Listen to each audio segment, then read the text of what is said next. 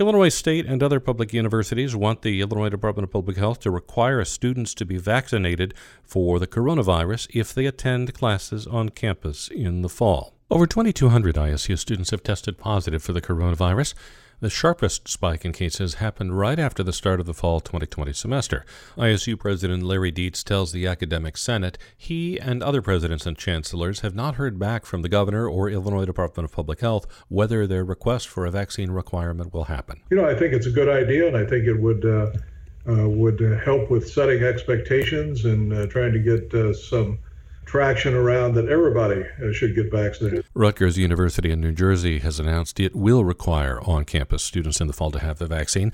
Like ISU, Rutgers is a public university, but Dietz says he does not see ISU doing something like that. Well, I guess, frankly, we would have the authority to, to unilaterally do that, but uh, it would be unlikely that, uh, that anybody would step out on this uh, on their own. It's also possible the public colleges and universities in Illinois could collectively decide to create a vaccination requirement.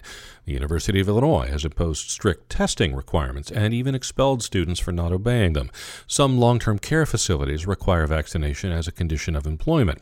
Dietz says testing is different than vaccination, and there's a difference between private sector care facilities and a public institution. CDC recommends the vaccine to uh, everybody who's 16 and over, but there's no federal or state mandate. And so, uh, you know, there, and I presume that there's a reason for that. And part of that, I would imagine, is the you know the, the legal piece. Dietz says public higher ed institutions in the state will be looking at the legal issues involved in a vaccine mandate. Apart from legality, he says there are also practical considerations that may affect the willingness of Illinois public universities and colleges to mandate vaccines. The difficulty uh, with the required of anything is the necessary follow up that you have to to do to make sure that you're enforcing whatever you're requiring. Dietz notes K 12 schools have not imposed a vaccine mandate either, and he says that makes it more difficult for higher ed to act on its own.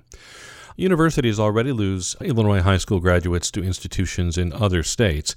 Dietz says he does not think a vaccine mandate would accelerate the trend much, though if a student were already opposed to vaccines for philosophical or religious reasons, it might tip the balance. He says most students and families make decisions on programs and fit with a university. Dietz notes Rutgers is so far the only one of about 1,400 colleges and universities in the nation to impose a vaccine requirement. He says he and leaders on other campuses will be watching Rutgers closely to see what happens. Illinois Wesleyan University says it will encourage students to get vaccinated but won't require it while it's designated for emergency use.